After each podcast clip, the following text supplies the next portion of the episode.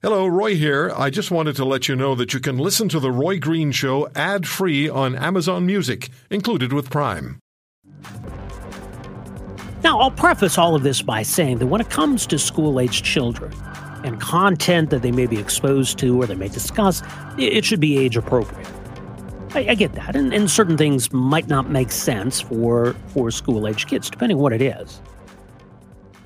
But these two books, these two authors, certainly seem like great subjects of conversation for high school age girls. There was a book club that was set up a few years ago. It's called a Room of Your Own Book Club. And, and it's for high school age girls to get together in, in different cities uh, to talk about different books, but also to talk to the authors, to have an audience, a virtual audience with some of these authors. So there were two events in question that have caused a great deal of controversy, not because of the authors, I think in the minds of most, but really more so the reaction from Canada's largest school board, the Toronto District School Board, which decided that these two books, these two authors, were off limits.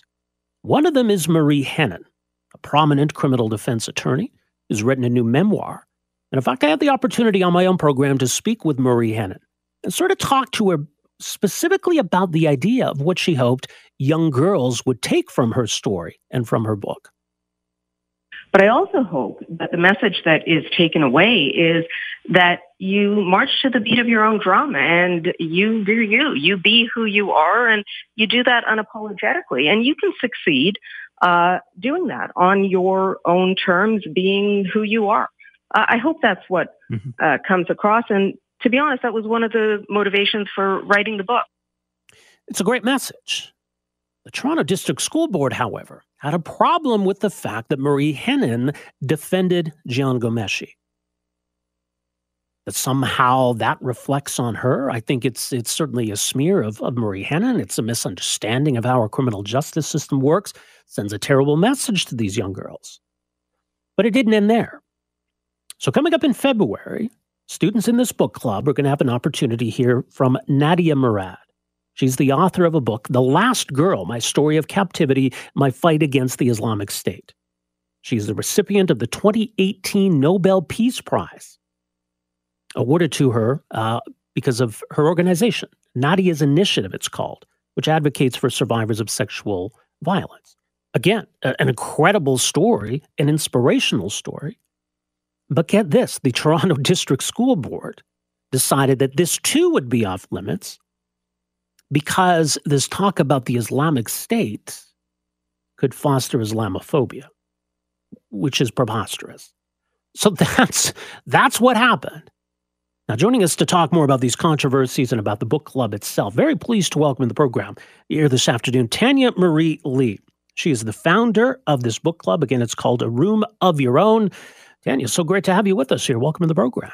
Thank you for having me. Uh, first of all, tell us about the book club. I think this is really neat what you started out there. I think this was uh, a few years ago you started this. Tell us a bit more, first of all, about uh, A Room of Your Own, this book club. So I started this book club um, four years ago. It's actually going on five years in January. We started on a Friday the 13th. We had 15 young women in grade eight what makes this book club special is that the young women receive the books six to eight weeks in advance for free. So I get sponsorship um, to pay for the books. And they read the books, they discuss it with their teachers, their teachers prep them. And well, they, they just talk about the books ahead of time and get their questions ready.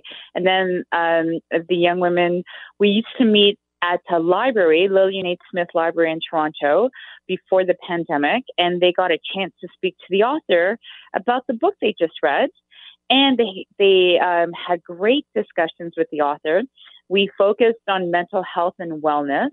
So, um, so we always had uh, when the psychiatrist was available. Her name was Dr. Ken Wang. She would come and she would answer all mental health questions.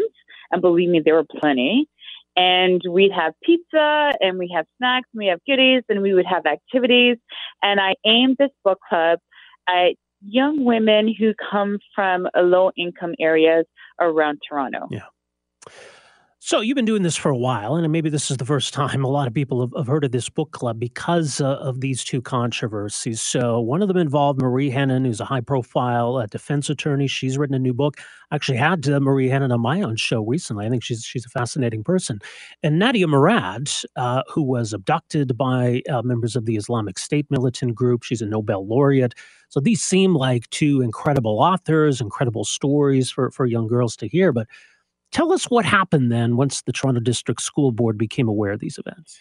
Well, what happened was there was an agreement to have these book clubs, and then they pulled out at the last minute for the Marie Henein Book Club, and they said the equity department um, didn't want the young women participating in the book club from the TDSB because Marie Henein um, was the attorney for John Ghomeshi.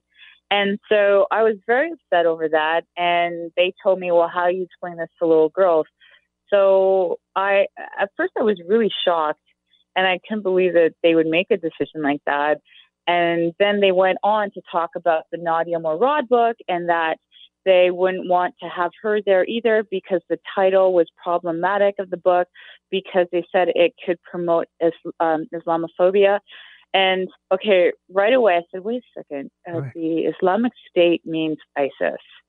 So then I, I shot the person like an email and I said, listen, um, the Islamic State means ISIS. I'm not sure if um, the department is aware of that. Maybe they should be aware of that. Um, do you know what ISIS did to ordinary Muslims? Mm-hmm. What's going on?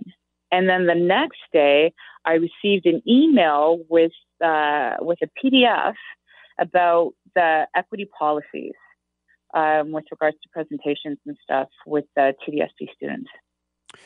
Wow, and yeah, I think that that reaction obviously surprised you. It surprised a lot of people. So, as of now, it, from what I've read, it sounds like maybe they've they've backed down a little with regard to Marie Henein, but but not yet with regard to Nadia Murad. So, what's happened in, in recent days that you can tell us? Well, what happened was they actually read the Marie Henein book and they realized just how amazing this woman is and what a role model she is for young women, and that she actually talks about the law and that everyone is entitled to an attorney, and that until you are found guilty, you are innocent. Right. So um, that's the that's the basis of democracy. That's the basis of our justice system, and everybody has to adhere to that. Um, and they are now in the process of reading the Nadia Murad book. So um, they'll find that it does not promote Islamophobia at all. Um, so I am pretty positive that they'll come back with a yes.